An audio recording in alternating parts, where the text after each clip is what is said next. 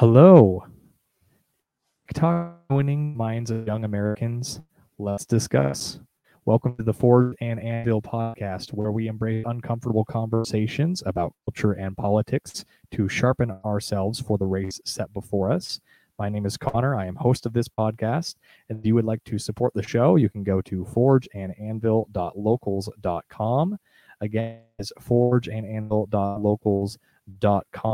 Joining us today, we have our guest, Matt Hull. Matt, feel free to introduce yourself. Yeah, my name is Matt. I currently work in hospice. I do marketing. Um, my background, my bachelor's degree is from Purdue University uh, in communication. Um, I then went to uh, seminary where I received my master's in divinity, did some times in missions work, um, have done some extensive counseling training and training of people to be counselors. Um, and then, of course, a lot of emphasis in youth ministry, preaching, and teaching. Awesome. And of course, joining us as always is co host Zach Aval. Zach, feel free to say hi. Hey, hey, hey, hey, hey, it's your pal Zach, singer, songwriter, guitar player extraordinaire. Zach of All Music on the Instagram, Zach of All on YouTube. Just did a video teaching music by using horror movie theme songs. So check that out. Awesome. All righty. Well, we're going to dive straight into our story. So, this is from the New York Post How TikTok has become a dangerous breeding ground for mental disorders. A new group of social media stars are surging on TikTok mental health influencers. Most of them are teen girls and young women who post videos of themselves experiencing symptoms like Tourette's, tics, or rapid switches from one personality to another due to borderline personality disorder. Others, often without any medical credentials, post videos that help viewers self diagnose their own mental conditions. These videos are getting billions of views on TikTok alone. The hashtag BPD, borderline personality disorder, has 3.7 billion views. Hashtag bipolar, 2 billion. And hashtag DID, dissociative identity disorder, another 1.5 billion. Recently, psychologists have noticed a wave of adolescent girls also claiming to suffer from Tourette syndrome and rare mental health conditions such as borderline personality disorder, bipolar disorder, and schizophrenia. Conditions not typically seen in the teen demographic. And a common denominator between many of these symptomatic girls has been identified consuming mental health content on TikTok. After nearly two years of lockdowns and school closures, lonely teens are spending more time online, and many inevitably come across mental health content on TikTok. When they do, the platform's algorithm kicks in, serving suggestible young girls even more videos on the topic. While mental health awareness is surely a good thing, well meaning influencers are inadvertently harming young, impressionable viewers many of whom seem to be incorrectly self diagnosing with disorders or subtly manifesting symptoms because they are now aware of them. So, Matt, we'll go ahead and start with you. But uh, after after going through that article, what are your initial thoughts? Yeah, I think the first thing I think about um, is, is just how easily it is to influence someone when it's on a mass platform, whether it's social media or some kind of um, news outlet. When I first went to uh, college, I actually was studying to be in newspaper media, and we actually had uh, an ethics class that described what would you do in a situation where a well-known public figure committed suicide. Um, and they said the reason why we ask is because there's actually research that shows substantially more people will commit suicide in the exact same way when that information becomes public. Mm-hmm. So, you know, there are people, of course, that I think have issues and struggles but then I think there is some, you know, if you want to say copycat, there's some ways that people I think are seen by that, influenced by that, and replicate it, whether it's actually intentional or subconscious. I'm not sure, but I think it does influence people just when they have that mass produced idea that this is something normative. Hmm. Yeah. Zach, what were your thoughts? Yeah. I mean, um, it speaks to a lot. I mean, I know that TikTok is kind of one of the more popular ones, but before that, uh, maybe not more than a few years ago, um, it was Instagram, um, where um, that was giving specifically young women. Um, they were um, developing body dysmorphia and things like that, and dealing with anorexia and, and bulimia and, and horrible things.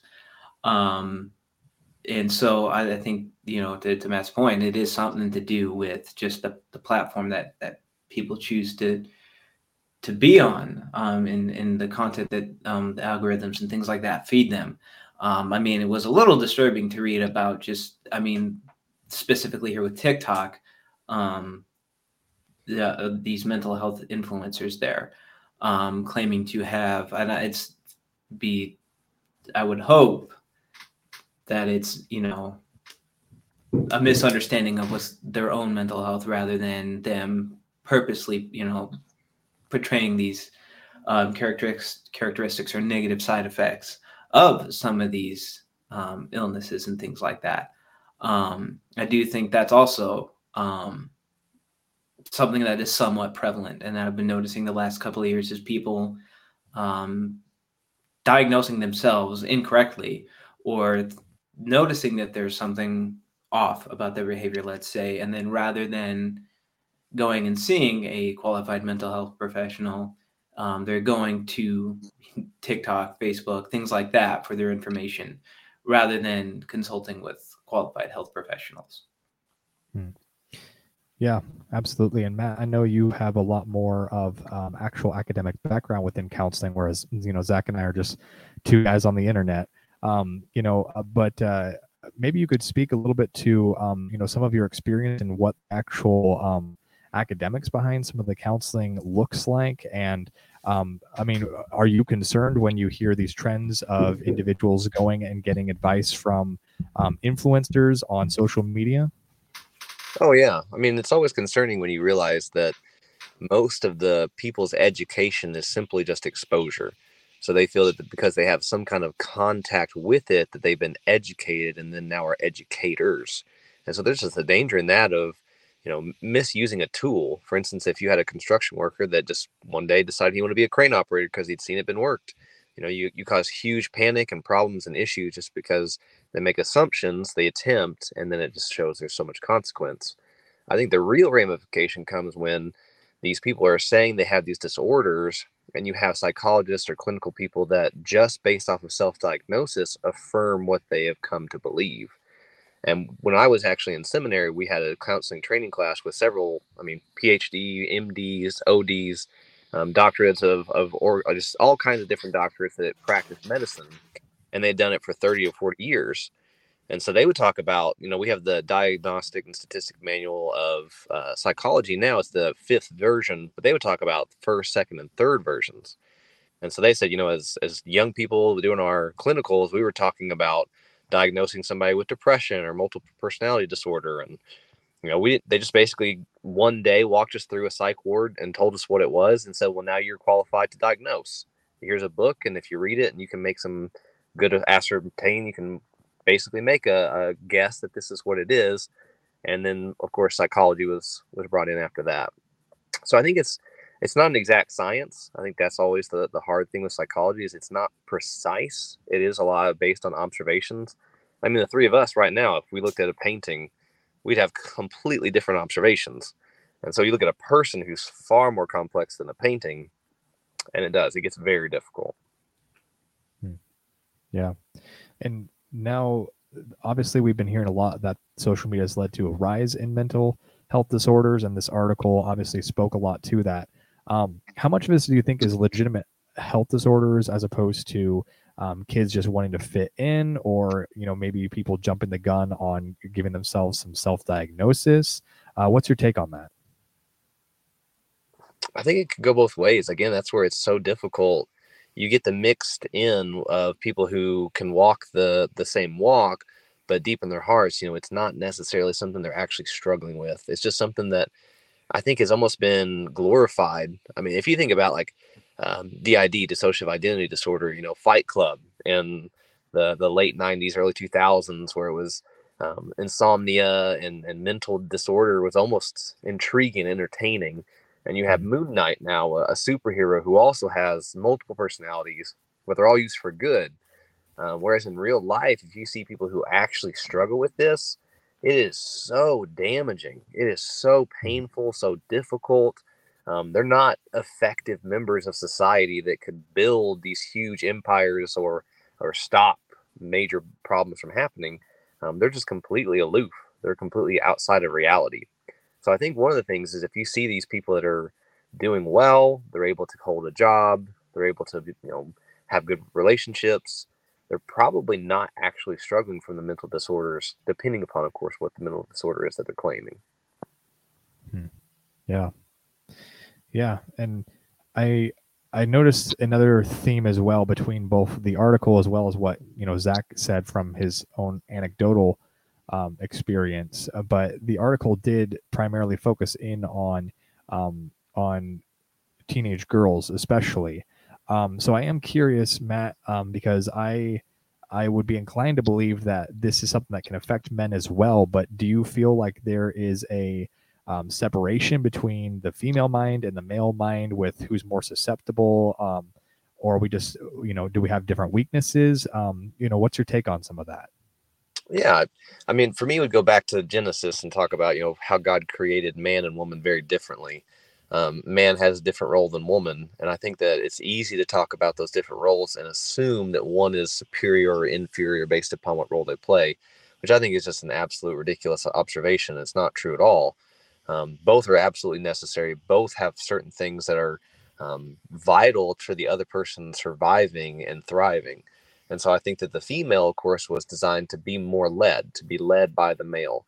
And that does not mean that she does not have leadership capabilities. That does not mean that she has lack of intelligence. Um, I think it's just a way that God designed for that complementary role to function. Um, some men obviously are a little bit more secondary. They don't want to take a leading role. They don't want to be the person who's up front making all the decisions. That doesn't mean that he's feminine.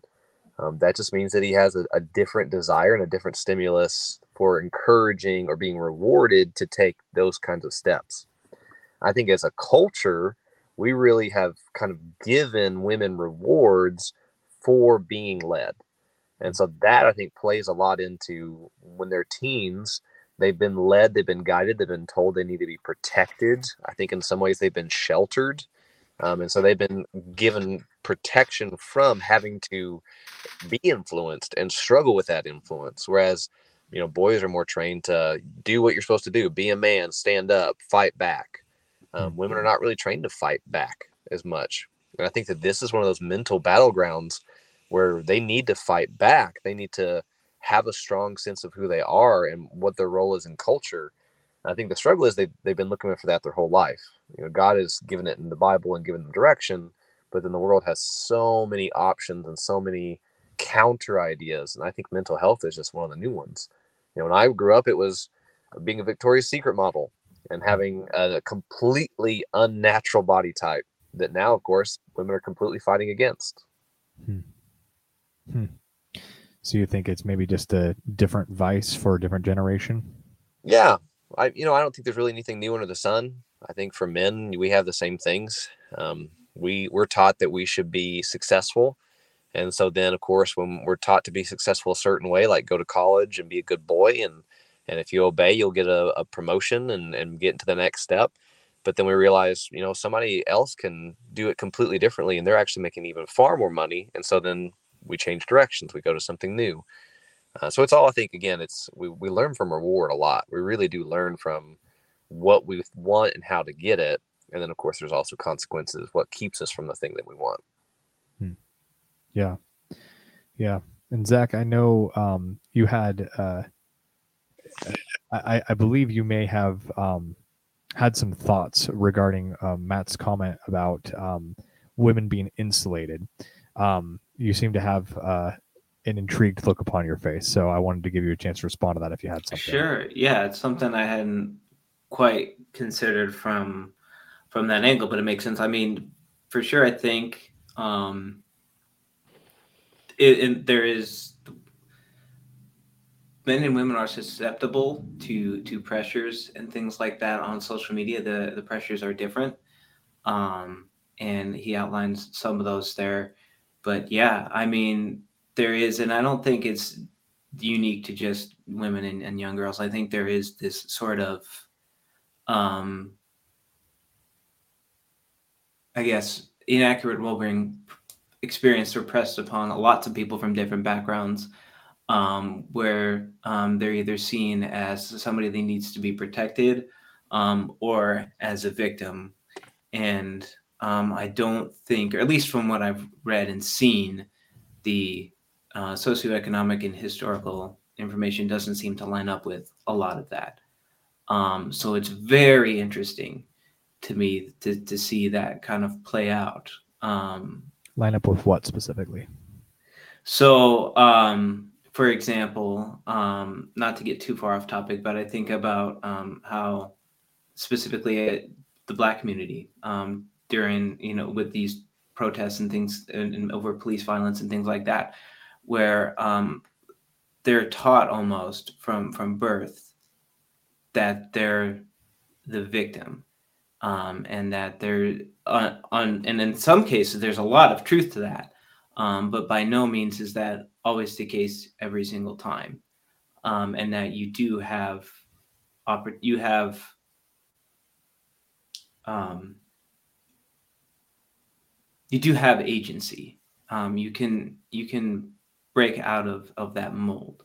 Um, i think the time you know the world of today is a lot different than the world of our parents generation. That's all i mean to say. So the pressures are different yes um, but solutions to past problems are also present with us as well. Um, does does that make a little bit more sense? Yeah, I think I understand what you're okay. what you're driving at. Um, I mean, Matt, do you feel like um, we have a victim, like a, a culture that really um, encourages uh, wanting to play the victim? Well, I think as humans, we have an innate desire to create a reality around ourselves that we want to create. And, you know, as a kid, you do that and it, you realize through just practice that that doesn't work. This reality is actually a fantasy. You know, I, I can't jump off of here and actually fly. I can't lift up mom's car and, and be Superman. Like, I, I have to face the reality that that's not going to be true. But I think in, in when we first decided that we wanted to go against God's reality, when we wanted to do our own thing, we wanted to create our own reality, we became so deluded that we just couldn't give up on it. Our pride would not let us say that this isn't right. And so I think you have to come to some kind of way of explaining away why your reality doesn't work. You know, if this isn't a this is not a fantasy, I believe that this is real. So I have to come to some explanation to basically make me understand and accept why I feel the way I do. And so I think it everyone's different. You have people who are angry about it. They fight. They're saying everybody's my enemy, everybody's against me. When you look at it, and they've had so many people that have tried to help them, so many people try to support them. Or you look at the people, of course, who are victimized. They feel that I'm a victim. Everything's not my fault. Everything's been done to me. But then you see, like, well, no, you have so many opportunities to take control, to do something, to actually act out. Um, and so, you know, if you're a victim, you don't have that. You don't have the ability to speak up. Your voice is not heard. You know, I think of like Tamar, the rape of Tamar, where the brother, who of course avenged her and murdered all these men, basically shut her up and told her to go away and we're never going to hear from her again. And literally, that's the end of her story. She is completely victimized, completely isolated, and completely voiceless. So I think that we feel that way because our reality doesn't match up with the fantasy that we want it to be. Hmm. So, you know, that I, I think that there's going to be people that listen to this podcast and they, um, they might they might see maybe that we're driving at the idea of pulling yourself up from your bootstraps. And um, you know i think that there are people that would say that that's unhealthy. Um, there are people that would say that that's exactly the remedy that we need in today's culture. Um, so matt how would how would you um, what would you say is a healthy balance of of um, recognizing when um, traumatic things have maybe happened to you uh, but as well as recognizing when it is time to sort of take some of that agency into your own hands. Oh yeah, I mean, I think the Bible's ripe with the idea that pulled up by your bootstraps only works when you have done something wrong and you have the ability to repent. Hmm. Like for that, for Job, for instance, that's what his friends were telling him constantly. Job, you're doing everything wrong. If you just try harder, if you're just less dumb, then you'd your life would be so much better.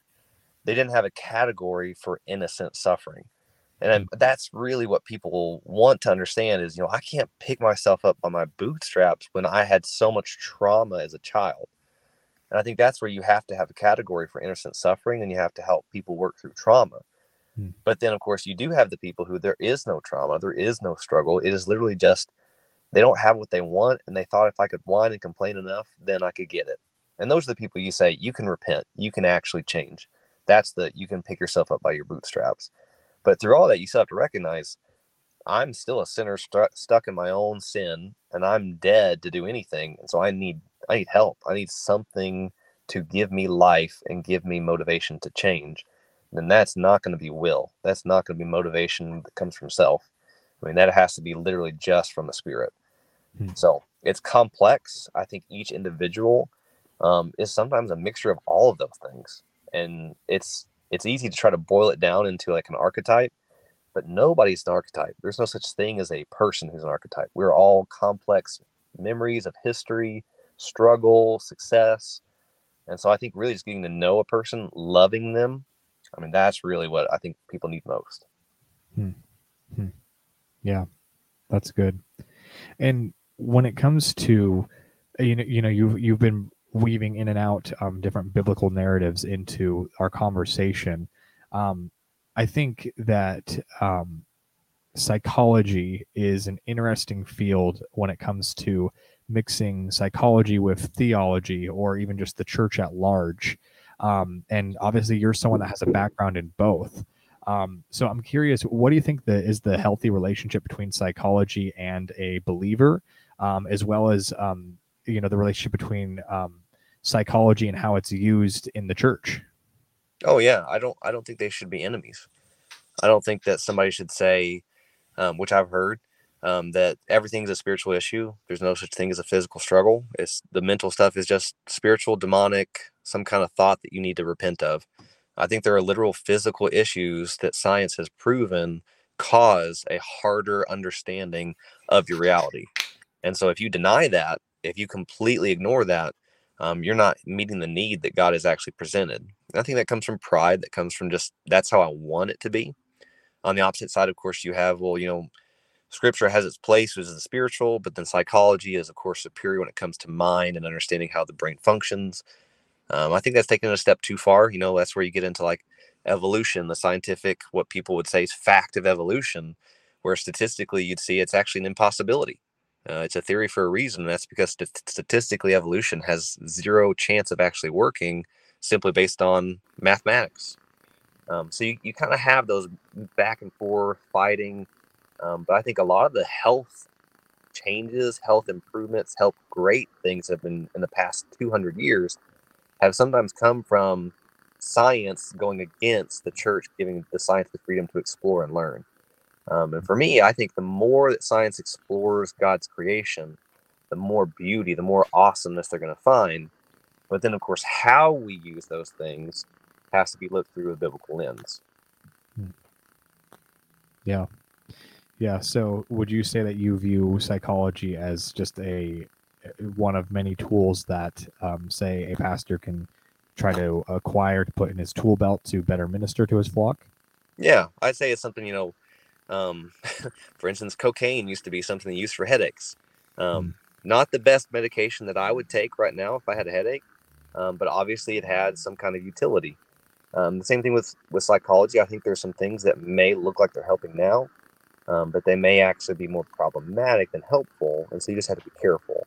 Hmm. So I wouldn't say avoid it. I wouldn't say demonize it for sure, um, but I wouldn't say accept everything. Be very critical. Be very careful. Um, and definitely don't trample on anybody that's that's had help from it. I think mm-hmm. that's one thing too that that biblical counseling has a bad reputation of, which isn't true. Um, that we just don't want to accept that psychology could help somebody. Mm-hmm. Um, I think there are things that you know God gives common grace to everybody, and He gives the ability to help. And sometimes you should just be thankful for that and encourage that, rather than say, "Well, if that didn't come from me, then that wasn't good enough." Mm-hmm. What would you say would be an example of psychology being used in an unhealthy way? Um, I think honestly, I could get a lot of flack for this one. So you're really giving me a good question for this. Um, I really think that the idea of introvert and extroverts hmm. um, are too simple. I think it's something that has been believed and accepted for a long time that you know i get energy from being introverted from being by myself or i get energy from being extroverted by being around people um, I think that's really boiling people down into two separate categories when you know I, I would call myself extremely introverted. Like i wanted to live in alaska and be a trapper and, and be in the city like three days out of the year. Like that's what my goal in life was. Um, but now being around people and helping them that gives me energy. So naturally i'm an introvert but then i've seen the beauty of being an extrovert. And so now i feel like i'm stuck. Like i don't know which one i am and i think it comes down to you know if i'm introverted i have more of a selfish tendency of fear of judgment of other people judging me. Whereas if I'm extroverted, I have a selfish need for other people to approve of me. And so I'm just longing for that approval. Hmm. Uh, but like I said, I think that could be something that so people would be happy to disagree with me on, and I would not, uh, I would not fault them for it. Yeah. And Zach, you looked like you maybe had some issue with that. So i would love for you to oh. respond to that. And um, yeah, I mean, feel free to add one. Sure. Yeah. I mean, I hadn't quite ever heard that challenge, so it's a, a new thing to, to consider. But I definitely think that there is something to be said for that, right? Um, because there are lots of people like Matt who don't really feel like they're introverted or or extroverted. I mean, it is something though that you can test for. I did do a personality test, and it turns out I am extroverted, but not as extroverted as I think I am. Um, so, I mean, there are things like that, and even just within those categories, there's a, a broad spectrum there as well. Um, so nobody's ever, you know, to, to Matt's point, I don't think anybody is ever like 100% extroverted or 100% hmm. introverted. I think if those people do exist, they're pretty hard to find for a reason. Um, so yeah, I mean, there's definitely something to be be said for that, and you can also throughout the course of your life shift, you know, from from one one end of the spectrum to the other. Um, I've known many people that were introverted that kind of learned how to I guess, for lack of a better term, and not to disrespect those people, but they learned how to play well um, with, with other people. Um, uh, as somebody once said, uh, you can choose to die alone, but you live amongst men, or something like that. Um, so every everybody, you know, needs friends and things like that. Everybody, we're we're designed to be in relationship with each other. Um, that's how God designed us. Yeah, yeah, I, I think that we agreed we agreed in concept and our terms are what what mm-hmm. make us uncomfortable. Because I feel like exactly what you said, I agree 100 percent with, which mm-hmm. is that that there is a spectrum, and if I think as soon as I tell someone, "Oh, you're extroverted," then it locks them into that in their mind, and mm-hmm. it gives them mm-hmm. a label, and it's almost like I've defined a part of their identity. But like you just said, throughout life that changes, and mm-hmm. so something that's part of my identity shouldn't change. It shouldn't be flexible. It should be pretty solid. Mm-hmm. Yeah, absolutely. And you know, there's a there's so many things that I want to pick your brain about, Matt. Um, but uh, I do want to go back a little bit to our um, to the article. Um, have you noticed, as someone who has um, provided counseling services, have you noticed um, in uh, an increase um, specifically with with TikTok as opposed to other social media platforms with the rise of these uh, mental disorders that are being reported? Yeah, I don't know if I would say that I have witnessed it firsthand in the counseling room. Um, I would see that it has become far more of an issue that needs to be talked about and has conferences on and books written about. And I think to me, that really says that there's a, a movement happening and there's a counter movement that's responding. And so that w- I can't say that I've seen a lot of it, but from peers and other people, of course, who are in the trenches, I can see that their response is proving that that is true. That there is just so much push for identity and who am I and mental disorders being just common, just being very normative for people. Hmm. Yeah. And I know something that I've been noticing a, a theme on, um, not so much a theme, more of an unsettling trend, is that um, the suicide rates for men is significantly higher than women. So even though we've talked thus far about some of the, um, you know, the article was going on a lot about how there's a lot of young women that are falling victim to maybe some um, unhealthy uh, trends in mental health due to TikTok or just social media and, and culture in general. Um, but you know, there's obviously some missing gaps here when it comes to uh, the mental health of young men, and we have a lot of young men listeners. So I'm curious, Matt, if you if you see you know um, any gaping holes in terms of like our care uh, both whether that be the church or whether that be social programs, whatever the case may be. And um, you know what what can people do to kind of mitigate some of these um, horrible tragedies? Yeah, I think a lot of times uh, you see st- statistically that men do commit suicide at a pretty more alarming rate than females do, and especially when the, when a man makes a comment about it, it should be taken a little bit more seriously because it mm. actually does have a higher rate of actual coming to fruition. Um, what I see, I think, mostly for men is you know our purpose really is in in being valuable, and I think that value as a person um, is so often tied in our culture to utility. Like, what can I do? What am I able to provide for the culture? Or what am I able to provide for family or for friends or for my work? Um, and I think when that happens um, and people are fighting, you know, men are, we're really encouraged to go against each other. You know, almost when you meet somebody, you, your first question is, what do you do? And you're almost sizing them up, you know, unconsciously. I think we're trying to figure out, like, am I better than you? Do you, you make more money than me or you and, and then you start to compare yourself and say well am i valuable?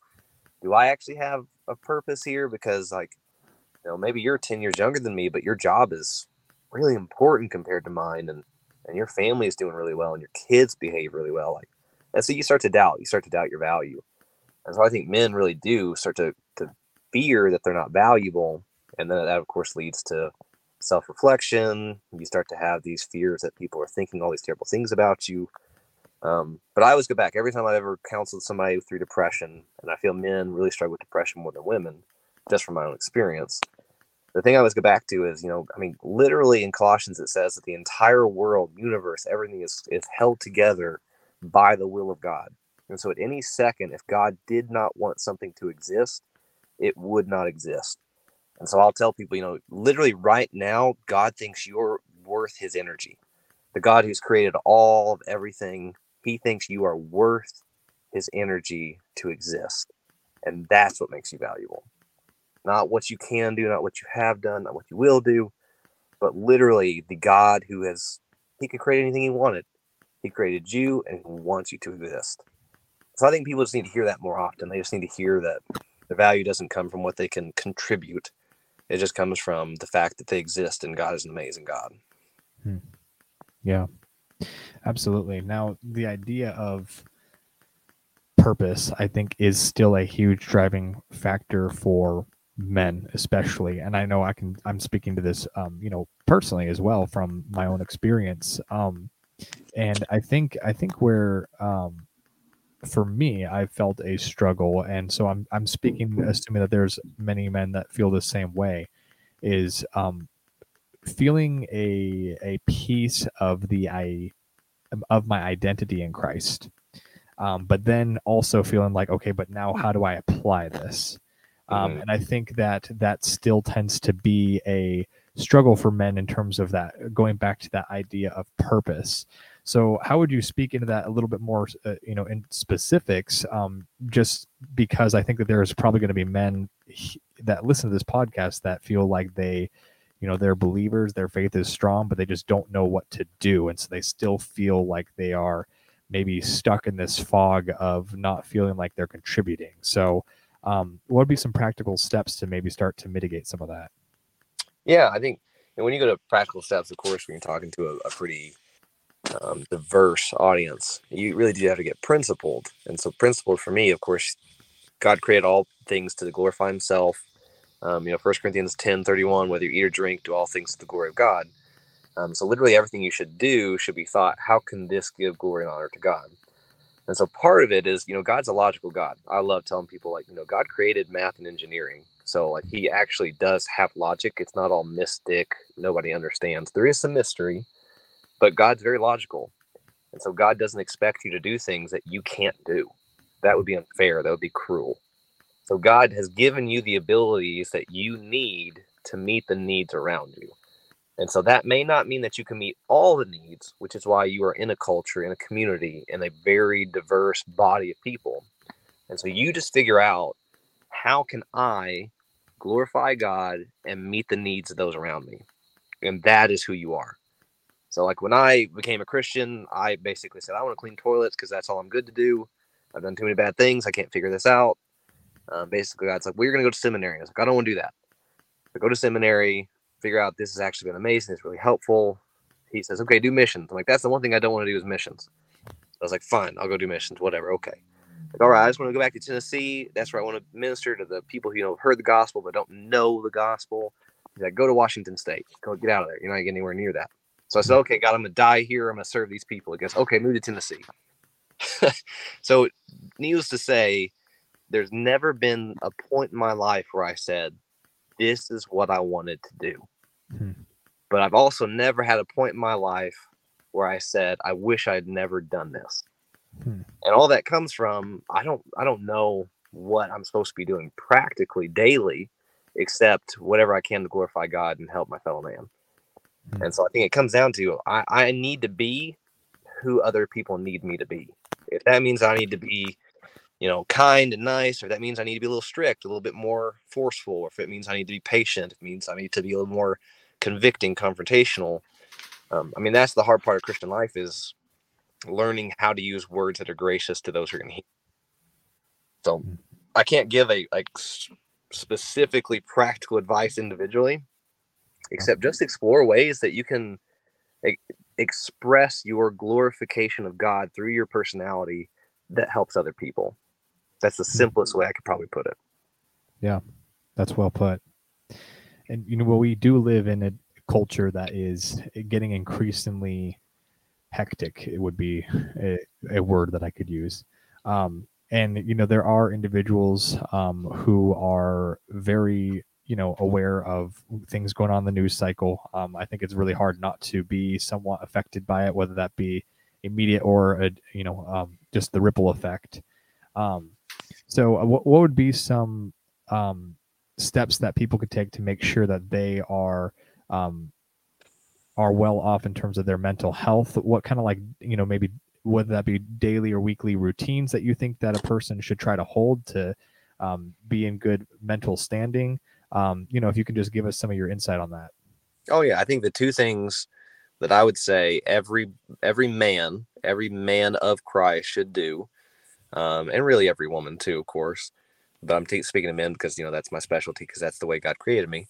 Is one, you should find a day of rest, and I mean really, it's it's as best you can. Take a time where you're not looking at the news cycle, you're not looking at the the stock market or, or glued to your phone for whatever emails you expect or um, but spend time with with your family. It's not just a day of rest meaning i just i completely blank out and, and veg over. Like i literally just spend time with people. I just enjoy the people that i'm with. I just i fellowship with them. I spend time with them.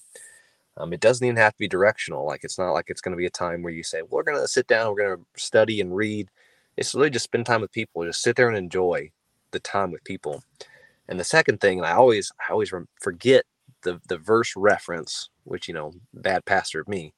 Um, but there's a proverb that says, "A man who hides his transgressions will not prosper."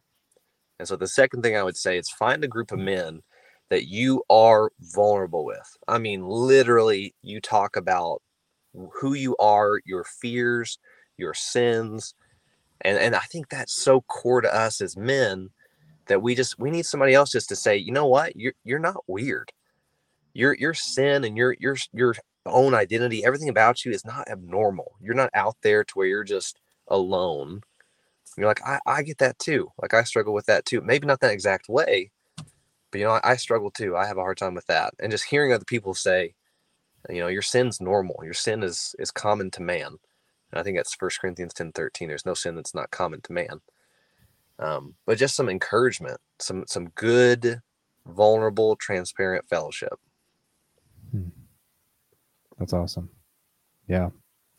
Well, we're running low on time, but we really appreciate you giving some of those uh, practical um, bits of advice because I definitely think that uh, mental health is something that should be taken very seriously, and I think it's um, it's always good to have a chance to do a, a self evaluation and make sure that you've got some tools that you can, some ideas you can implement to, um, you know, make sure that you are doing well so that you can serve the kingdom well. So, really appreciate um, you joining us, Matt, and giving uh, your thoughts on that. Um, I don't know if you have any social media or anything that you might want to shout out, but um, feel free to to do so. You can let people know where you, where they can find you. Uh, I mean, I've got three kids, so if you want to get on my social media and see my family, you're, you're more than welcome to do that. Um, I'm not a huge social media person. My online presence is pretty low, um, but uh, I appreciate the opportunity. And if, of course, if you want to look me up on Facebook or anything, I'm happy to message and um, just thankful to be here. I appreciate the opportunity. Awesome. And Zach, where can people find you? You can find me on the inter Googles at Zach of All Music on the Instagram. That's where I'm most active. Um, if you want to see what I'm up to day to day, creating music, teaching music, and things like that. YouTube um, is going to be a lot of the fruition of that. I just did a video uh, teaching some music concepts using some of my favorite horror movie themes. Uh, beyond that, I've got an album coming out here Friday, the 14th of October, The Way We Were. It's a nice uh, stripped down acoustic album. It's the most vulnerable I've ever been in the recorded format. So I hope you check it out. Awesome. There we go, guys. Zach's being vulnerable. We're taking these concepts and we're we're applying them. So awesome. Well, thanks so much for listening, everyone. This has been the Forge and Anvil podcast. If you want to support the show, you can go to forgeandanvil.locals.com. Thank you so much for listening.